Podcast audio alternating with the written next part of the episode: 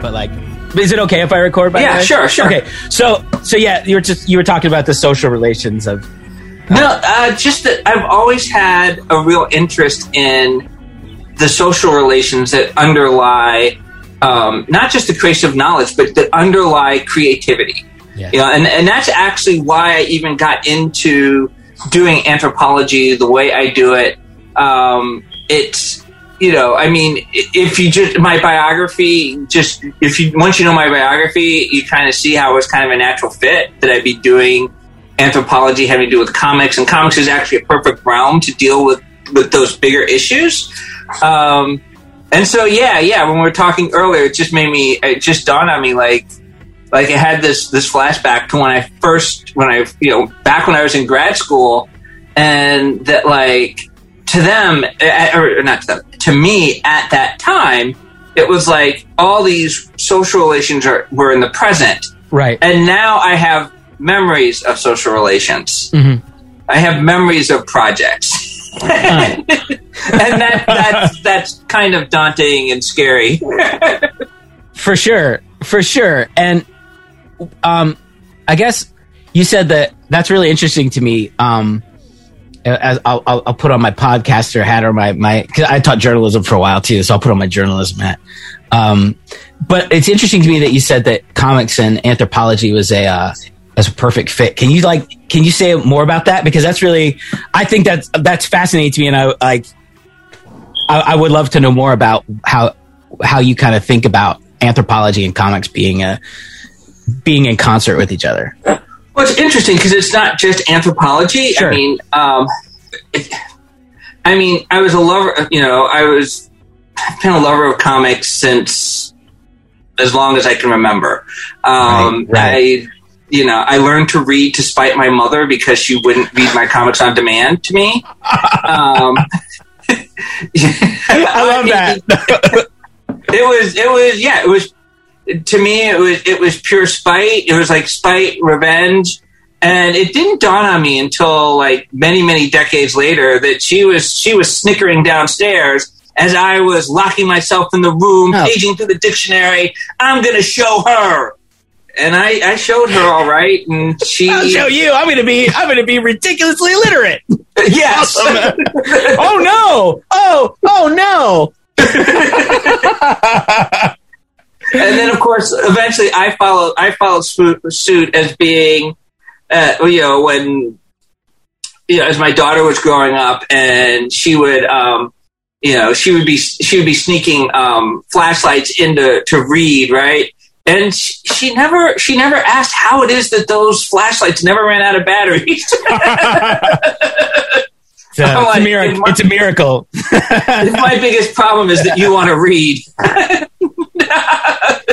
No, let's go with it and and I, I yeah I feel that I got two little ones and they're right at that lit, that, that literacy that emergent literacy and and they're like uh, my my kid just today was like dad what do you want for Father's Day and I was like uh, I don't know buddy and he goes I bet you would like to read comics all day and you know what I'd be willing to do that with you like like all day just sit down if you I'm here for you. If you want to read comics all day, I'll read comics with you all day. That's what you want for Father's Day. So it's yep, it's it's it's just it's it's this really beautiful thing and and um you know, I just think it's I think it's it's so fascinating to hear that it's I, I guess my question would be how did your love of your lifelong love again it's inspired by inspired by spite um how did that lifelong love then translate like why because Well, it- some, it some was- folks like some folks drop off and then come back like i did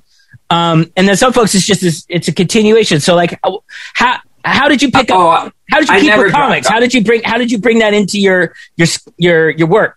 I never dropped off. I mean, I also grew up in a family where we moved about every three and a half years. Um, I have a sister who um, we are like we're like 59 days apart, and we're um, and we're raised as twins. Um, and we were the only black family in all of these places that we moved to, and my, we tend to move into the suburbs of major hubs. So you know, I mean, you know, you know the Chicago area. We were in Wheaton, Illinois. You don't get much redder than that. You know, we were in Blue Ash, Ohio, which taught me that, um, which I learned a lot about about classism and racism there. And so, what that meant was was you know there was the home was like was truly a refuge in Right. in an environment that that was shall we say not supportive Mm. um, Mhm. and these heroic narratives had had like this heightened meaning in that context. Um, and even if, and then you combine that with all the moving where you're making new friends all the time, it's like Yeah. comics were a constant, right? Every Mhm. place we moved, there was a comic shop I could, uh, a comic shop I could go to, or a bookstore, or Mhm. you know, I mean, I, I, I, you know, so so that was something that I could do whether I had a whole bunch of friends or not, right? Right. Um, and even even in in high school when I became more popular, I, I ended up being really good at sports, and I was varsity like my freshman year. But it was like I was, you know, I still was more, you know, I wasn't in the I wasn't in the sports that trended black. I was in cross country, wrestling, and track. You know, um, Right. so so I was Right. I was in the back of the bus, like reading comics. Um, I was also interested in making comics, so um, I was always, you know, I was always drawing. Um, and then eventually I ended up going to college because, well, in my family, you go to college or you don't get to sit at the grown up table. And so, so um, I ended up at, you know, and, and also throughout this, I was very much aware of the fact that I was excluded in these comics, Mm. right? Mm. um, I was very much aware of the absences and the few presences, and I was very critical of those presences. We could talk a little more about that later. Um, you know, um, and then I found myself at, at Oberlin College, and I was like, okay, um, what should I take as classes? And I was looking through these things, and you know, it's like I just started taking classes and things that I'd either never heard of before or never thought of before. And That's um, aw- that's awesome. you know, that's because awesome. I well, because what it is, I actually went to a small school in Colorado for the first year and then transferred to Oberlin. Mhm. So I kind of had this this realization that like if you just take the stuff you already know, it's not you know what I mean. It's just I I, I wanted to try something new, and so there were these classes I did very poorly in, like everything except for archaeology, and um, there were classes I did poorly in, like everything. oh, but archaeology. Okay, sorry. That's, that's, that's silver lining. Sorry, keep going. and so and I had this wonderful archaeology teacher, Linda Grimm, and um, you know, I, I actually did okay in some of my other courses, but I mean, archaeology, I just I just Right. took to, right. and part of it because she was very flexible in terms of what we did. I remember doing um, like like like doing like these like doing like she saw me do illustration work connected with one of the projects oh, that's awesome. and she pulled me aside and she's like, "Hey, we're doing we're starting the archaeological studies major and we're doing our first archaeological field stu- field school. Why don't you come?" And I was like, I was like, I was like, ah, yeah, that sounds cool, but but you know, I don't think I have what it takes to be an archaeologist. And she's like, "Why?" I said, "I can't imagine having to sit." Day after day in a four by four cube digging with a toothbrush that does not sound like fun to me. and she had the she she didn't even skip a beat. Right. She's like, "Oh, I know you'd hate it." Wait. and then she's like, she's like, she's like, but you do that, but but there's a couple of things that archaeo- that almost everybody in the field of archaeology hates doing.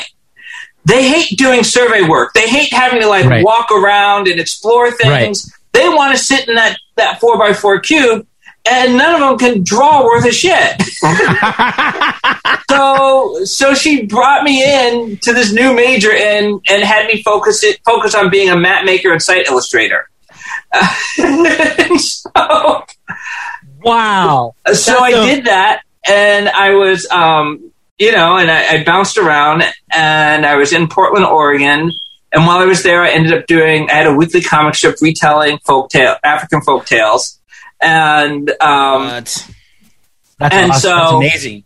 and I met up with this with with um, with uh, Dr. Kofi Agorsah over at Portland State University. He was part of the Maroon Heritage Research Project, and he brought me in as his map maker and site illustrator. I had just taken this Maroon Maroon history course on a lark, and um, and he found out that he found out that I had training as a map maker and site illustrator. He was like.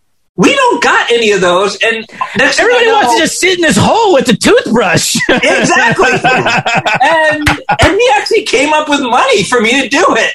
So, and so as that was happening, I um I was still in touch with Linda and um and Linda Linda Linda was really funny and and one of my other advisors um this is the best teacher appreciation podcast, like week podcast. Oh, oh, That's amazing. it- it my other archaeology advisor was a geologist, and he was from a family of geologists, and um, and and you know, I mean, it was like it was like it was an intense family, so intense where it's like his older brother um, decided not to go into geology and went into and went into the arts, and um, and he was um, you know rift in the family, that kind of stuff, and so when I graduated from college, I remember going up to um, to Bruce and Linda and saying, "Thank you for helping me get out in four years. I'm never opening another book again. I'm going to become a cartoonist." At which point, Bruce gave me the um, gave me a piece of paper with his brother's phone number on it, Walter Simonson, and um, All right, and- good show, everybody. That's a tw- what? and so and so yeah and and you know this is this is back before everyone had cell phones so i remember going back to like the student life center and like hijacking a phone to call walter simonson Did, I was going to say, did you that- just run right to a phone? You're like, excuse me, like in your cap and gown. So so i met so so so i knew i was going to be in new york that that next summer Right. and so i made an arrangement to meet with with mm-hmm. walter and i met louise we really hit it off walter took me out for my first ever taste of thai food in my life and he we went to forbidden planet and the hilarious part was was we were in the marvel offices and he, and, and he was like oh i got to go in this editorial meeting here let me let me um, let me put you in this office here you can sit with my friend chris claremont hang on, got to go to a quick editorial meeting. Would you like to s- meet a legend? yeah, it was just like I was like, uh, I remember just looking at him and like, ah, know, and so, um, so that was swirling around. And so whenever I go back to New York, I would visit the Simonsons, and this, you know, one in Portland. Um, I was doing this weekly comic strip, um, and and then I was getting ready to do this archaeological dig, but I was planning on going going back to New York for a visit. So um, Linda saw the comic strips that I was creating, and, and I was basically stealing the stories from folklorists and anthropologists who collected stuff, and and um, and this actually becomes important is that um, when I originally proposed doing folk tales from around the world, and it got rejected um, by the first by by um, this one newspaper, the newspaper that David Walker was working at. Although David Walker I never met when we were both in Portland, um, although him and I are friends now, right?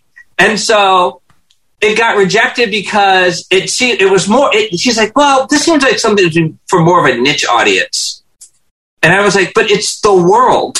and they're like, Well, seems to be more of a niche audience. uh, yeah, Uh, you know. And so you're I not an intergalactic paper. All right, fair enough. and so, then, so, so then I took it over to um, the Skanner, which is a black newspaper that also had an edition in Seattle. And the publisher looks at me and he's like, "This is a quote. Looks interesting, but we'll just take the black ones." And so I was like, "Okay." And um, and so and, and it was actually wonderful to work with them, and it was just it was just sure. a funny quote, but it made Right. sense because they're a black newspaper. And then, but then it, it came down from the the publisher and the editor in chief that um, that they wanted me to get rid of the last panel, which was always going to be a graphic of of uh, of the world showing the exact region where the story came from, so it would have context. That makes oh my that And makes so want- much sense. and they wanted it and i also i also had specific context but they wanted me to establish a generalized african context right Okay.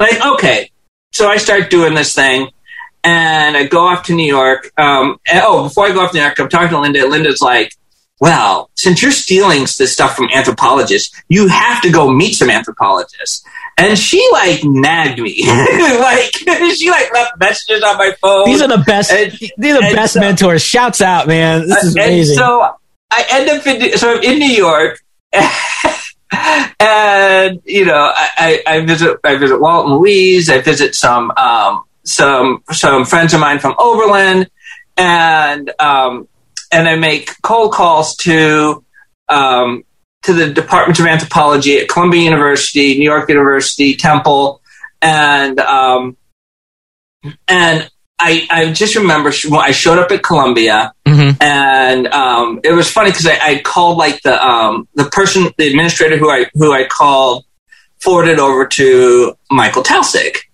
um, and you know Michael Taussig's kind of known, and I remember showing, but I didn't really know who he was because you know what I was I was I like. love, I love how you're stumbling. This this is just like stumbling into these offices. This is amazing.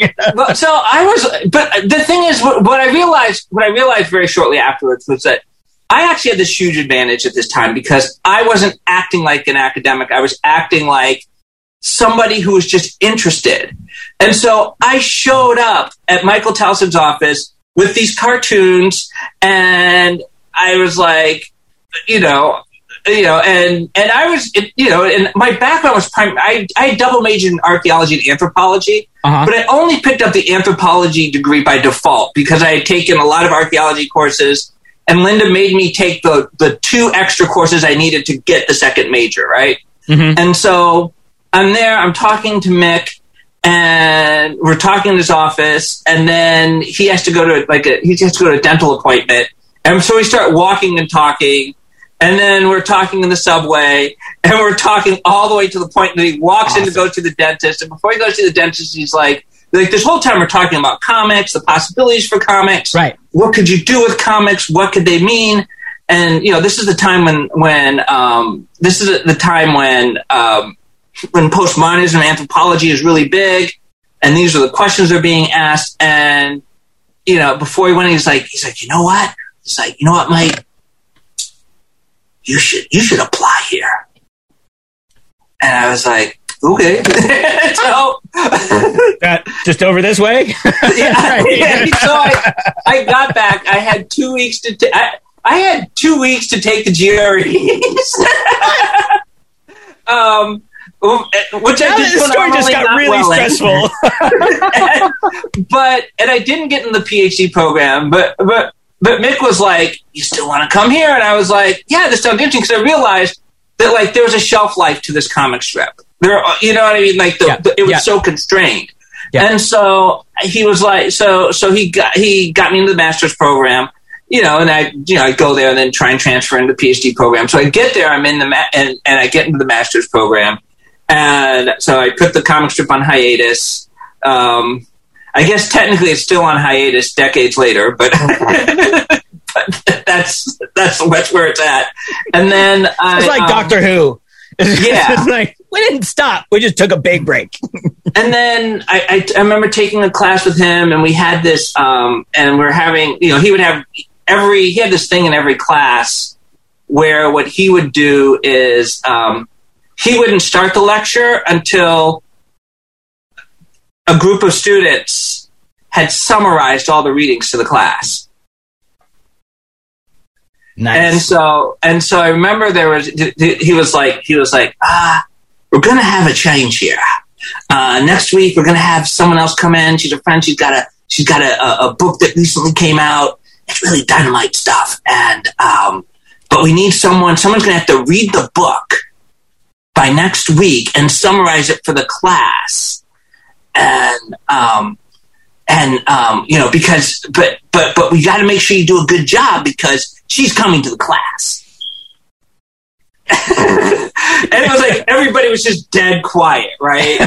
and I was like, and I and I was like, ah, this, this, I was like, you know, I abhor silence. Uh, you know, I'm one of the people who abhor the silence. I was like, I was like, um, uh, how how uh, how how how what's involved here? How how long is this book? He's like, ah, just a hundred and something pages.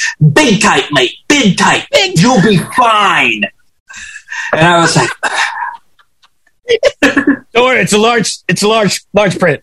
yeah. So the next week, I ended up um, presenting the alchemy of race of race and rights by Patricia Williams for Patricia Williams, and um, and I was like, I was like, I, I mean, I was just like, I didn't even know what to think when I was doing this. Right? What? I did this presentation, and and I latched onto the metaphors, and afterwards, I just was like, I was convinced I did a really bad job. She had to leave a little bit early from the class.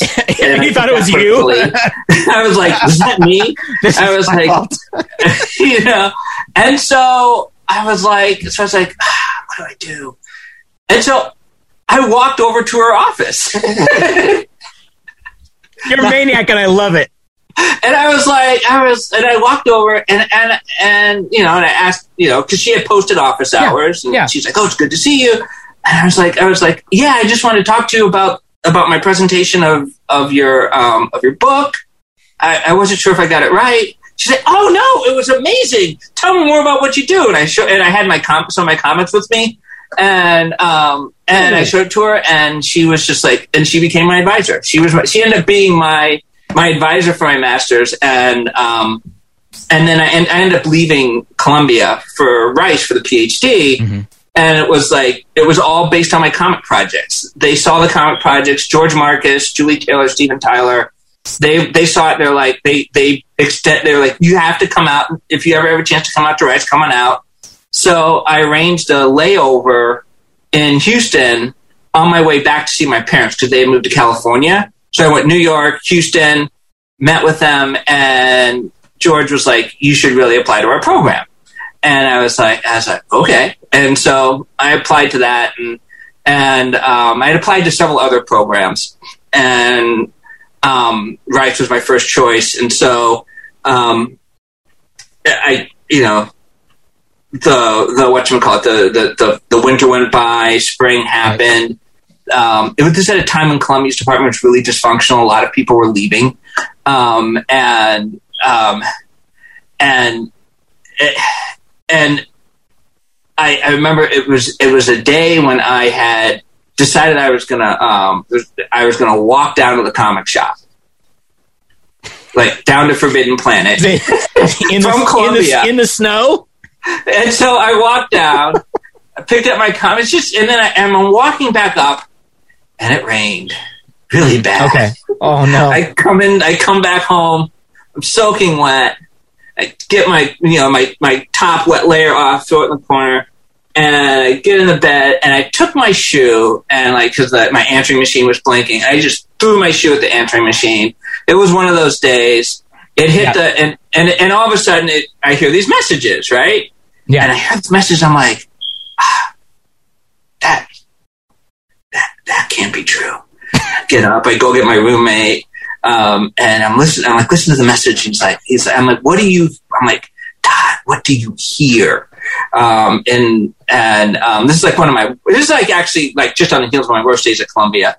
And, um, and it's this familiar sounding voice. It's George Marcus. He's like, he's like, oh, I'm just calling you in advance. You'll be getting a letter saying you've been accepted in our program. I wanted to fill you out about like whether you're interested in coming and um, you know, and if you had any extra information you want to ask for, because at the time the way Rice was set up is they would let four to five um, PhD students in a year and fully fund them. Mm. You know, I mean, and Right. so their tenured faculty outnumbered the the the the graduate class. Like it was real individualized learning, right? Yeah. And so, um, and so, and so, Tom was like, "You're in," and like there's a professor at Columbia who would just giving me a really hard time, and it was all a lot of it was politics. And this professor really admired George Marcus. He's like, and, and he it was no loss on on this other on on Todd, and and it was just like that's how I you know I, I called him back, and I was just like I was you know I called back George, and and George's like, well, you know, I, he started to, to tell me a little bit about the part. I'm like, I'm like, I, am like, sir, I have a question. And he's like, he's like, what? I said, um, where do I sign? he's like, he's like, what? I'm like, I'm like, well, what do I? I'm assuming I have to sign something to say yes. Is so where a- do I? He's like, well, I'm sure you have. I know you have other applications out there. I'm like, I'm like, Maybe sir, we have a bad connection.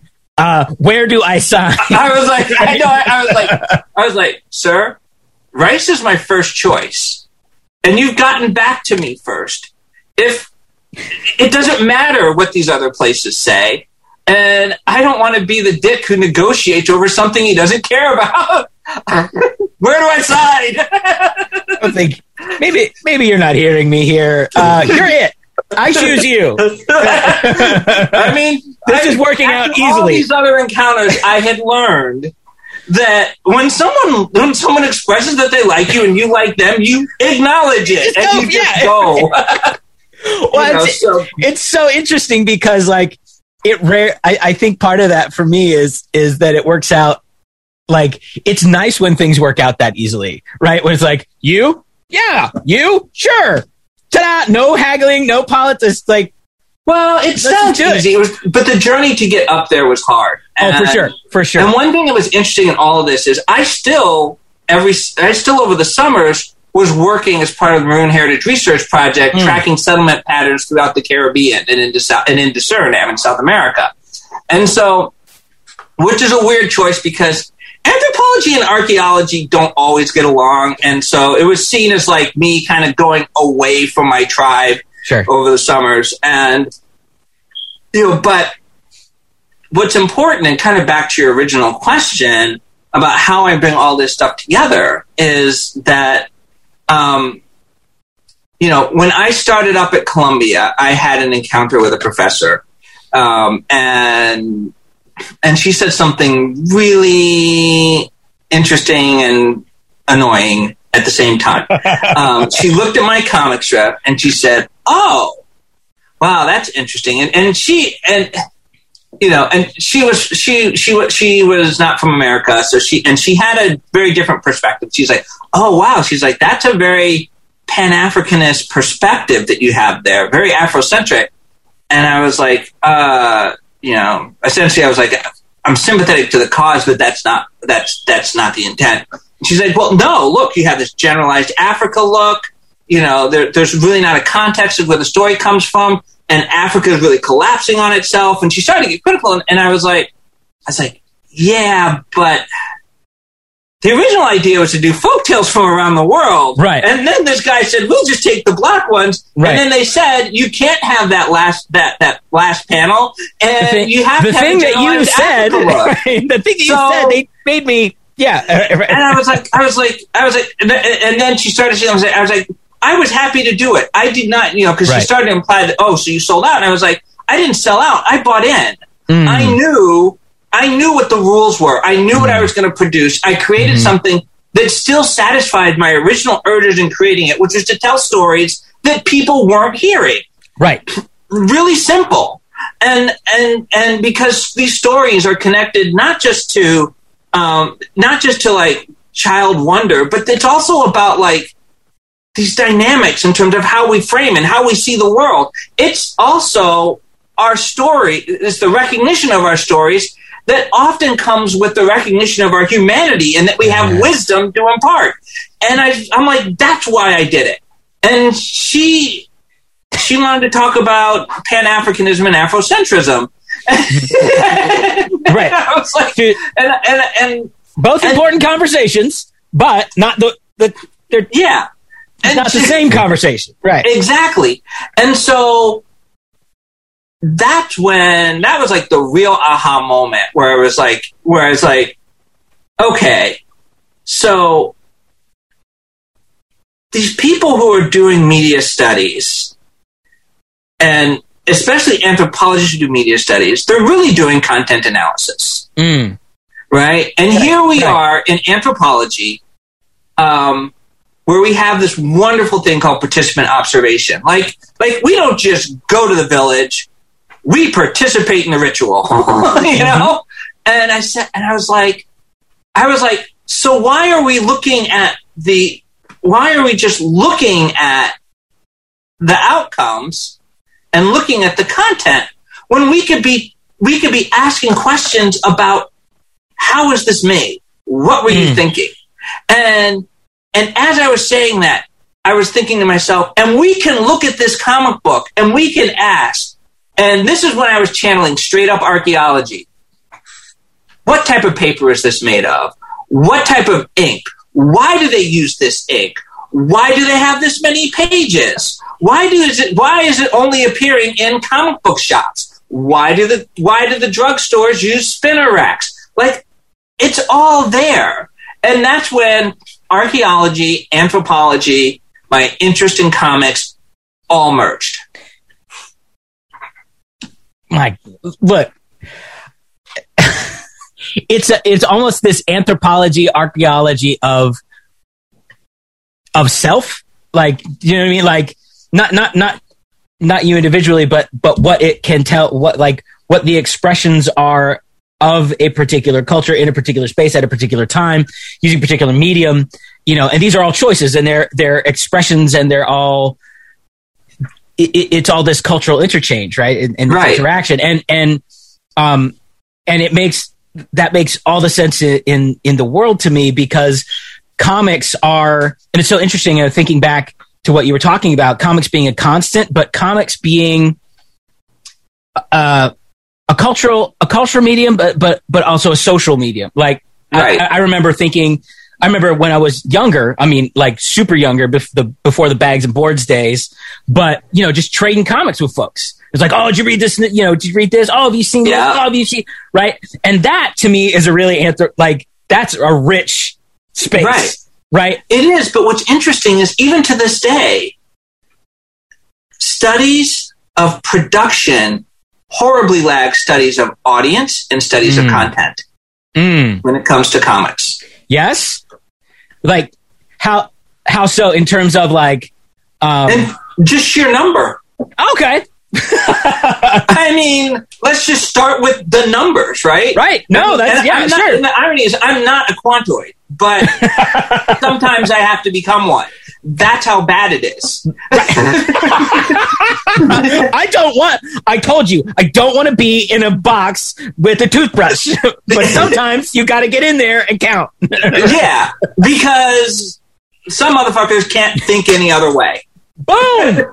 Um, but uh, but you know that's but to me that's what's that's what's what what has always been an interesting driving force for me in all of this is that um, is that what makes comic what what what made and what still makes comics a rich space for that Mm-hmm. is that it's a it's a medium that has the potential to be a mass medium was a mass medium it's now more of a niche medium but ultimately in comparison to the other media forms it's got group it's got all the aspects of group production but the group is small you can actually start tracking you can you can have success as a stalker Go, right? go- you can yeah. start tracking people down, you know. And um, and I remember really early on, like the numbers numbers get really interesting because, like, you know, Sure. seven members on the creative team, but then you start asking all the questions. You hit like around twenty something people on that particular comic. Still, that's something you can get your hands around, Right. and you can you can actually start to think things through. Right. Um, and so that's to me that's what was interesting. And at the same time, I've always been doing these weird like art projects and stuff on the side as well. Um, and the nice thing about being at Rice was they set up my funding so that I could continue to work as an artist while I was Oh, working on the PhD. You know, I mean, because because because they're like this is this is kind of like field work, and and one of the two of the the two of the coolest projects I ever did um, was I remember like I was when I was at Rice.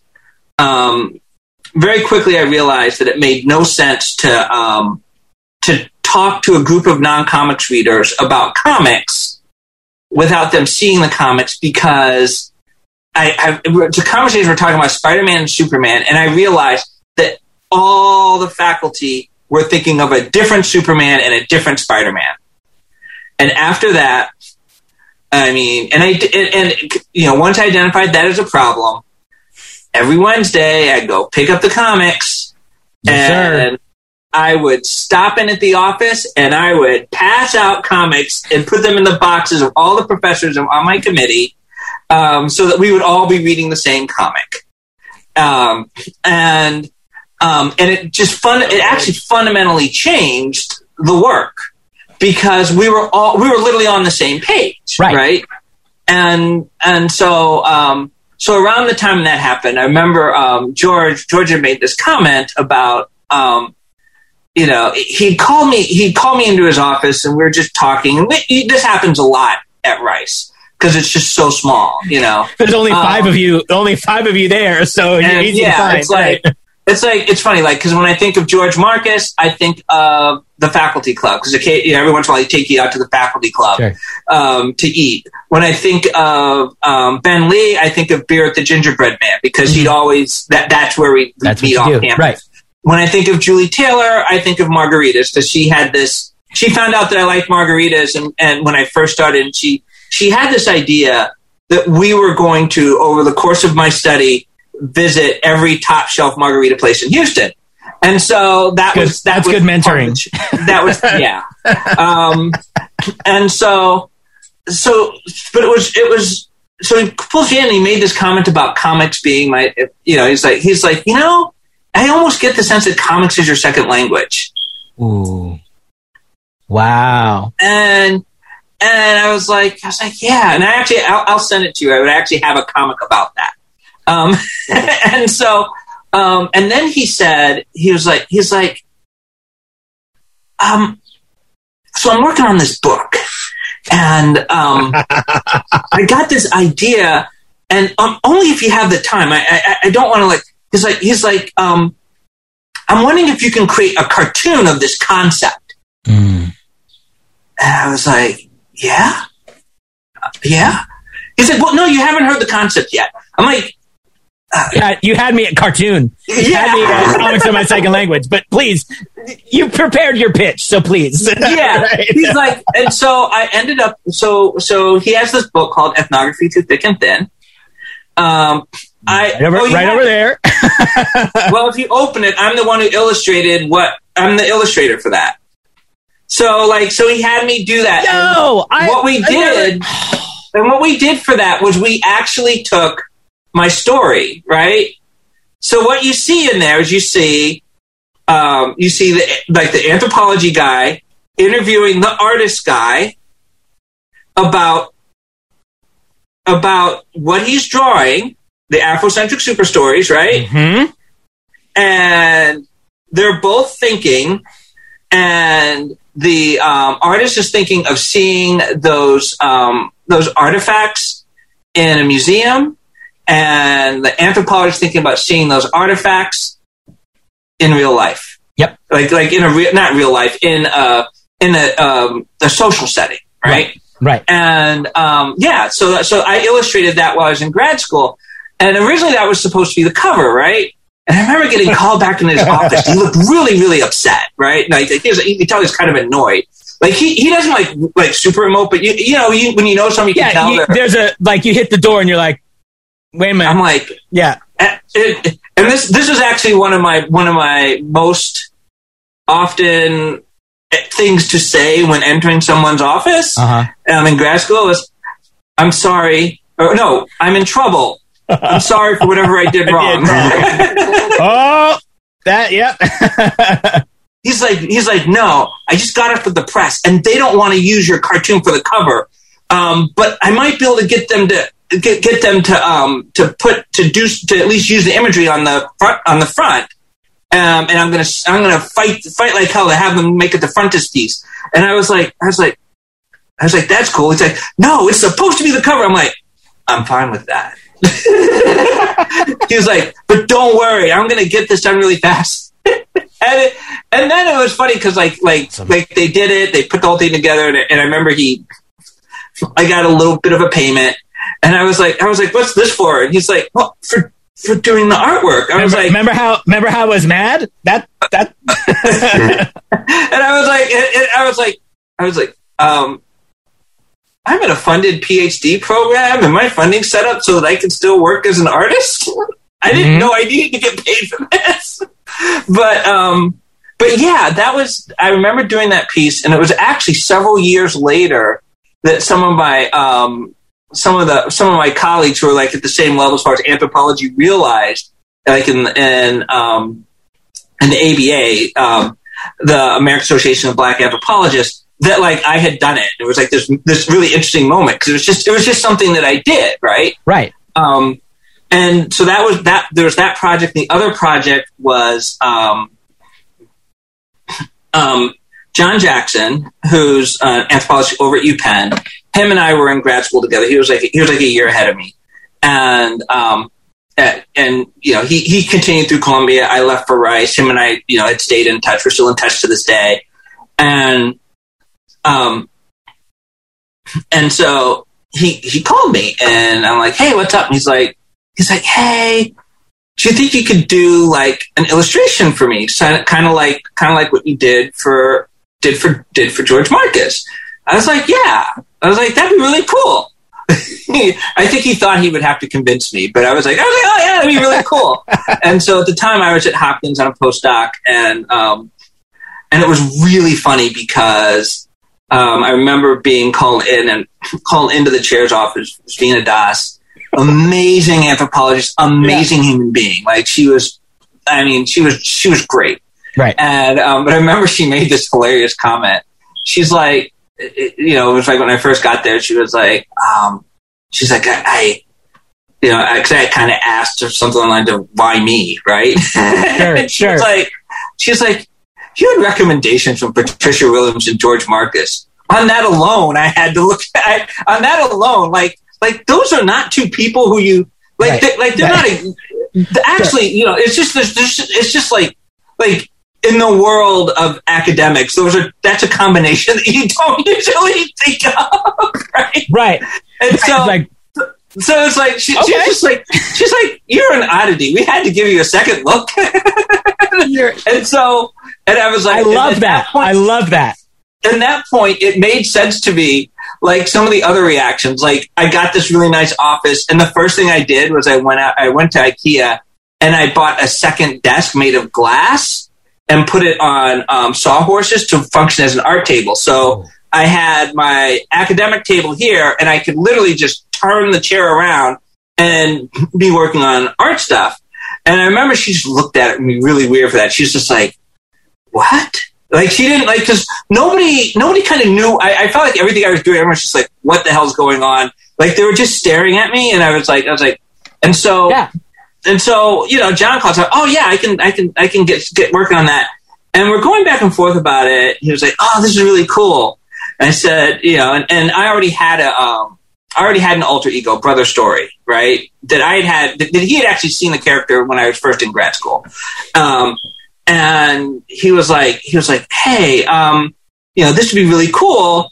It'd be really, you know, and, and, he, and he joked about like us teaming up. I said, no.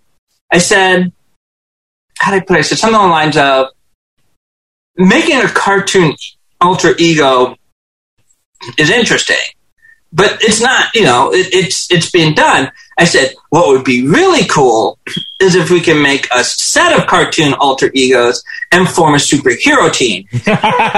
And he's like, he's like, well, he's like, that would be cool. Who'd you have in mind?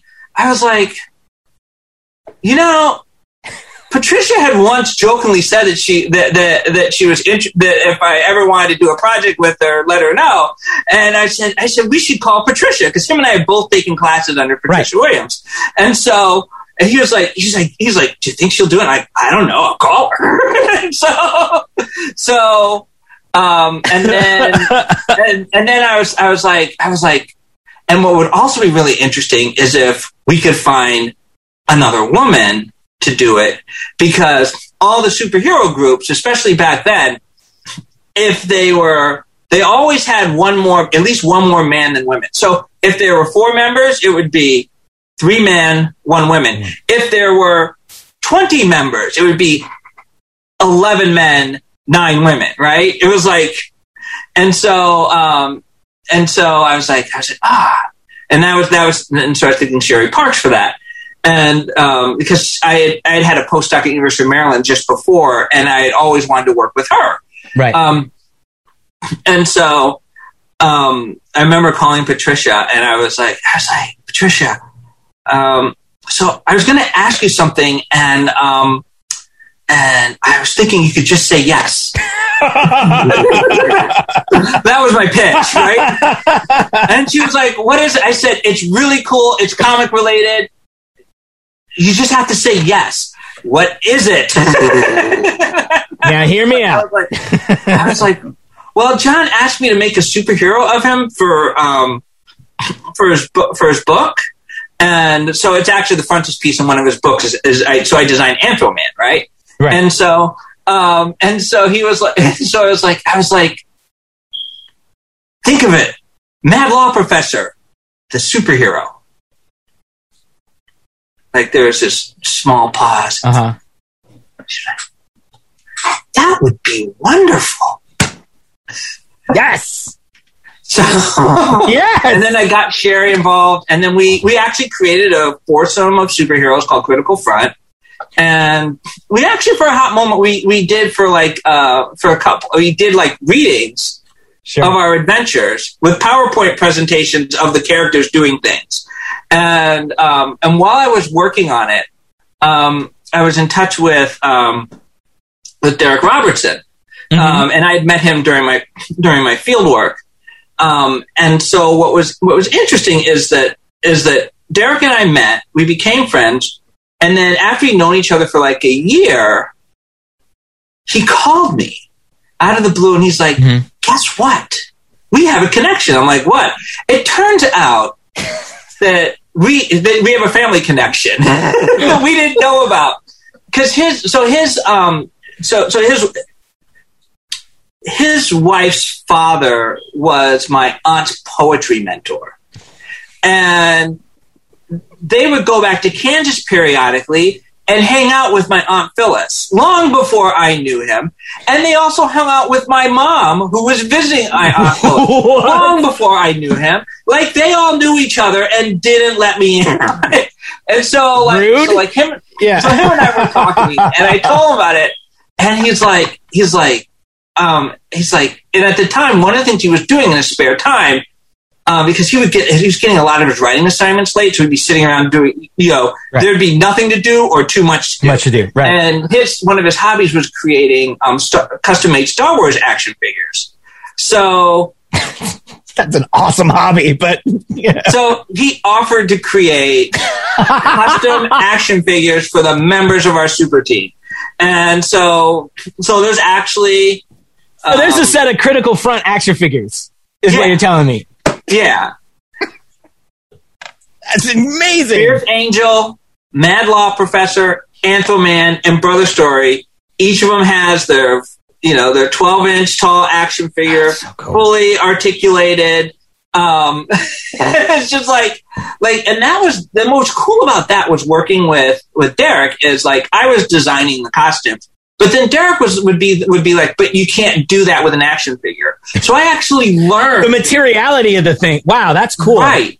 And that was what I was always seeking to do. It was like, it was important to be, even though I wasn't doing comic books, Mm-hmm. to be doing stuff around it because it's one thing to study a process, it's another thing to be processed. Mm. And Mm. that became a major theme. Even when I like, and, and for a hot minute, I left comics. I was and I was I, I was embedded at the Baltimore Sun editorial board for for just under a year.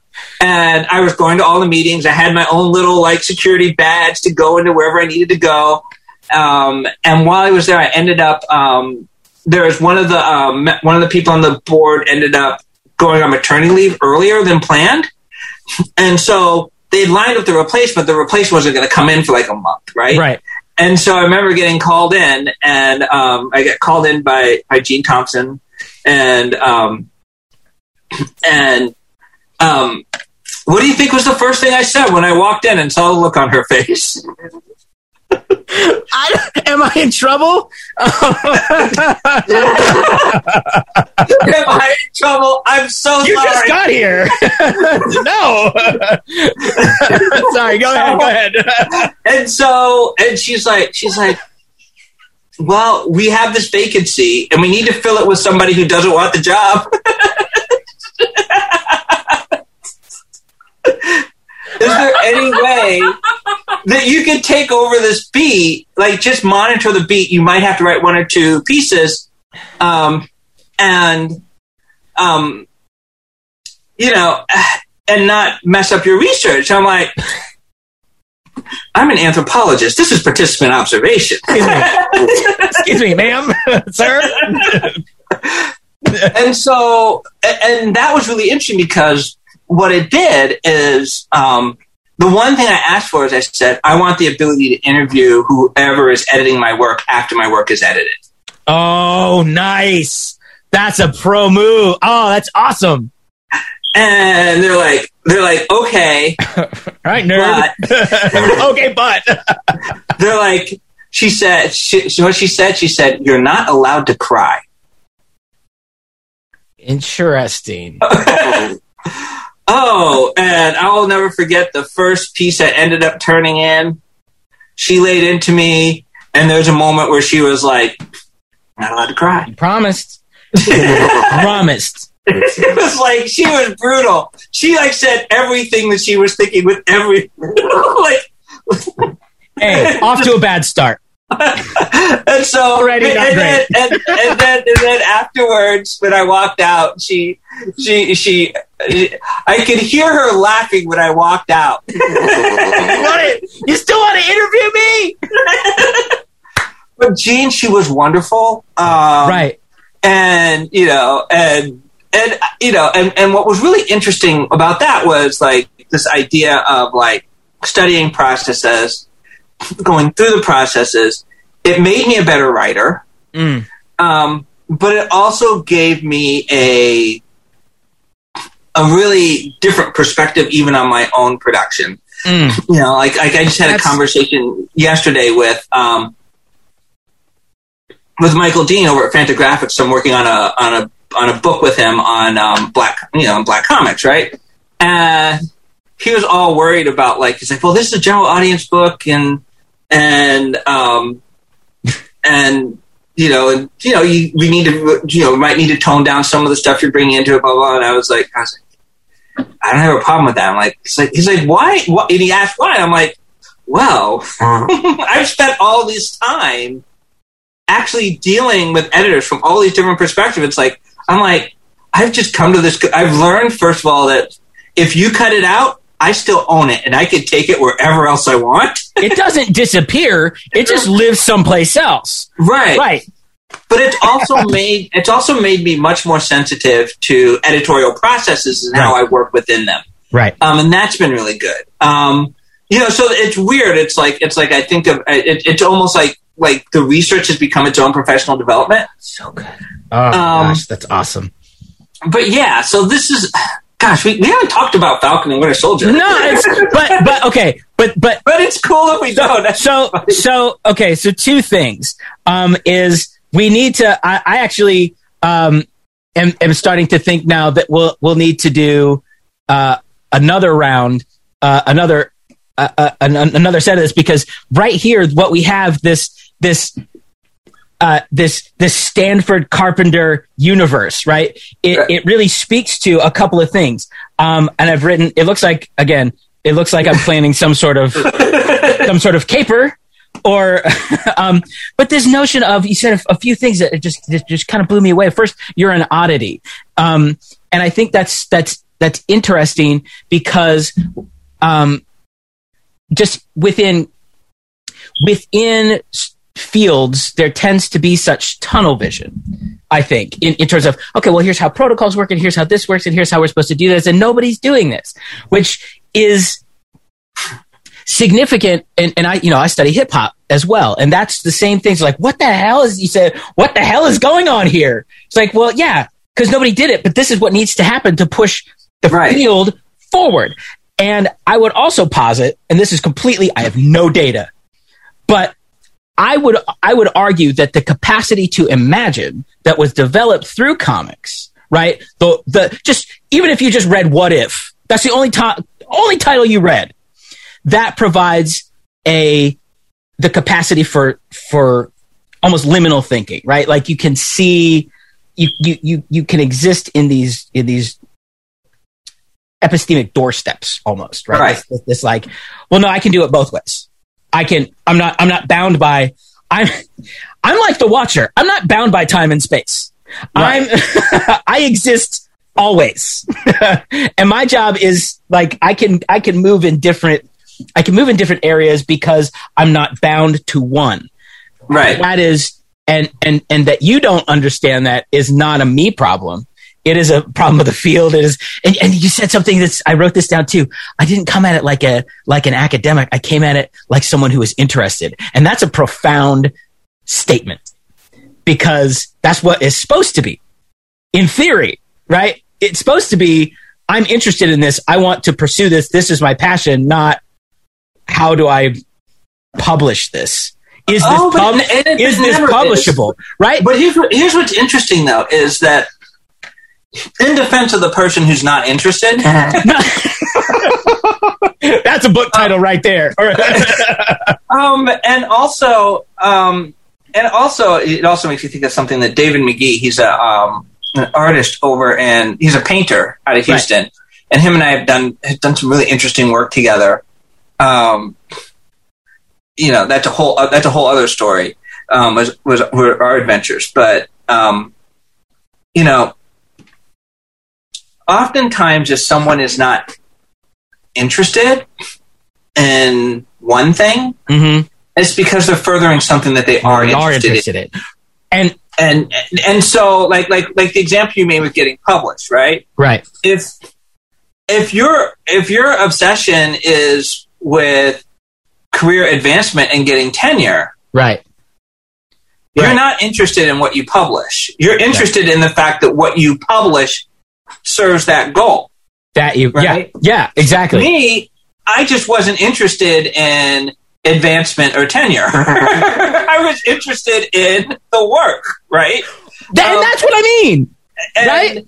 And and so and so yeah. I mean, I've always believed that that the most radical thing that you can do is your own work on your own terms.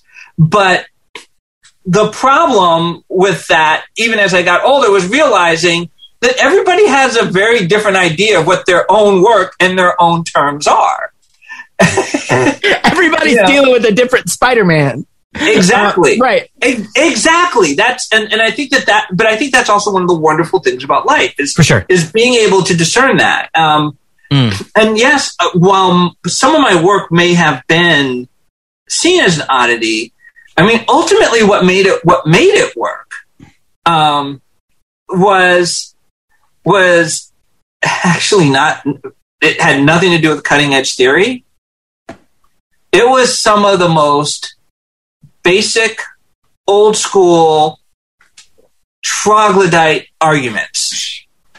You know, it was Right. it was you know it, it wasn't it you know and and here i am coming up under the tutelage of somebody who's responsible for the writing cultures project. Mm-hmm. um i i'm being trained by one of the leading people in critical race theory. I actually had through a whole other set of circumstances met and known her mentor even though i didn't realize it like because i knew him in another context. Um, I, I i had all of this around me right Mm-hmm. um, you know, I mean, and working working under Mick Taussig, the same thing, right? Working under Julie Taylor. I mean, I don't know if you are familiar with her work, but she does. She studies the tango, and she's also a professional level tango dancer. Right. And Right. you know, Oxford educated. She she's amazing. Um, and I think that I think that that that ultimately, when it came time though to say this is what I want to do, it was well, if I was studying kinship systems Mm-hmm. in Bora Bora, Mm-hmm.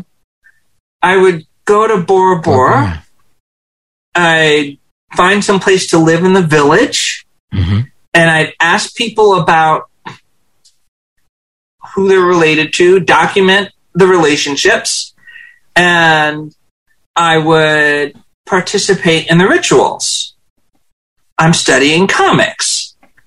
So I'm going to go live amongst comic book people. I'm going to, you know what I mean? It was like, Yes, it- I know exactly what you mean. it, it wasn't it wasn't harnessing these arguments about about voice subjectivity Right, right. reflexivity no even though i had those in my toolbox it was ultimately this is it wasn't this is some theoretical thing it was what anthropologists do best is ethnographic field work and part of that is participant observation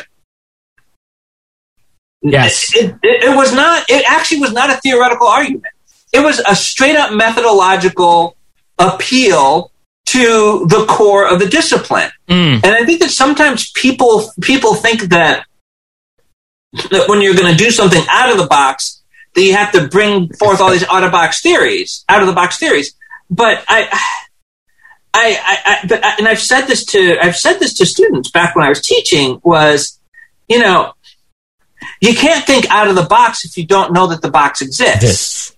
Right. And Right. and so so that's always been very much something that I that I've always kept in mind is that is that it's being radical is not about being radical. And being, you know, it's Right. No, I, I, I'm just absorbing that. Like, yes, I get it. It, it. It is about a certain clarity of purpose. Mm. It's about um, it, it. It's about it's about being willing to exist in the fog. Yes. It's it's about all of this. It's about all these contradictory feelings, and sometimes it's just about suffering through. That's a word. And I think that I think that we often we often forget that we we we have this idea when we see something new that like we, we forget that that new thing is very old to the people who made it by the time it gets to you, and so yeah, it, so so I don't think it's about it, it's it's really just about what you do to pass the time. it's and and and I love it because like all all the stuff that you said is just resonates with me because I think of you know when I think of this idea of of pushing boundaries or or being you know innovative or radical or or and or and or all of those it involves uh, it involves not not a small amount of in my mind not a, a small amount of courage.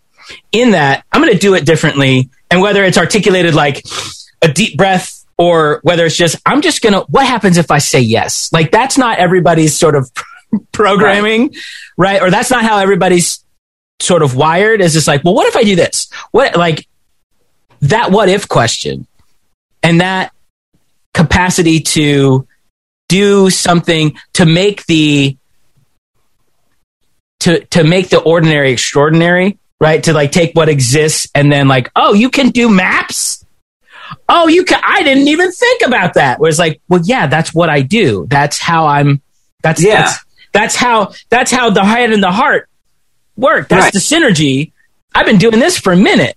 It's like well we never thought about doing that. And it's like well that's the courage. That that, that not the i'm gonna like not that sort of performative radicality but the radic the the the the the, the capacity i think of for instance like du bois work. We did this you know sociology work where, where he was just like i'm gonna do pictograms. I'm gonna i'm like no one's done this before. I'm gonna see what happens if i if i do it. And it's first of all it's stunning but then it's it's another way of thinking that Right. nobody had had taken up before. Um and and it just takes the it takes the clarity of sight it takes the clarity of purpose and it takes uh, apparently it just takes a whole bunch of kismet you just end up in chris claremont's office um but but I don't know. That's like I, I I'm hearing all I I love this I love this journey because it it it it to me demonstrates the capacity that comics as a medium have like yes it's superheroes but or you know in our case as we've been talking about but the but but it is it's instructive and it's indicative of so much more but you have to know the box you have to know you have to be able Right. to see the matrix you have to know what the box is and and it's not so much the this i'm gonna up i'm not i'm gonna have this copernican turn where i fundamentally reshape Right. the universe it's i'm gonna do this thing extremely well very differently and it's going to change our capacity to see the word to see the word to read the word and and, and understand the world and that's Well, for me, significant you know For me, but it's also, I mean, if you bring back the map making, right? right Is that for me? It's like you're in the box. yep You you got to know where you are. yes So you so you map the area where you are. yep And then once you map the area where you are, you step outside and you map the area around it. And if where you want to be happens to be outside the box, then that's where you are. But you have to understand the relationships to get, you have to understand the relationships Ah. to understand the significance. yes And yes and I think that that's, that's one of the things that, um, you know, I I mean, when I was doing when I was doing the, the map making site illustrating, I mean, I, you know, I mean, we didn't have fancy computer equipment. At a certain point, it was about like putting a stake in the ground and walking a transit line, just just walking a line to create a grid, you know, um, and it was, you know, and and and a lot of times it was it was just being told where to go, and then you start illustrating. I mean, I had one day it wasn't a particularly good day. Mhm. We were in Jamaica, um, and I had to, um, I had to map what was a um, what had been the housing, the wheel housing for an aqueduct. mm. hmm Um, the wheel was gone. Um, that that concrete space underneath the wheel had been retasked, and um, I couldn't map it without actually standing in the center of it. hmm The thing is that the um, it had been retasked into a pigsty. So I spent a day, literally knee deep in pig shit, drawing a map. it's just like, you know, you said it wasn't a um, particularly good day why what? there's nothing glamorous about it, right? But if I didn't, if I didn't stand in, if I, if I wasn't willing to stand in the shit, we wouldn't have, we, I wouldn't have been able to construct that section of the map. there's no better way. That's a bow on it. Like, cause that's everything, right?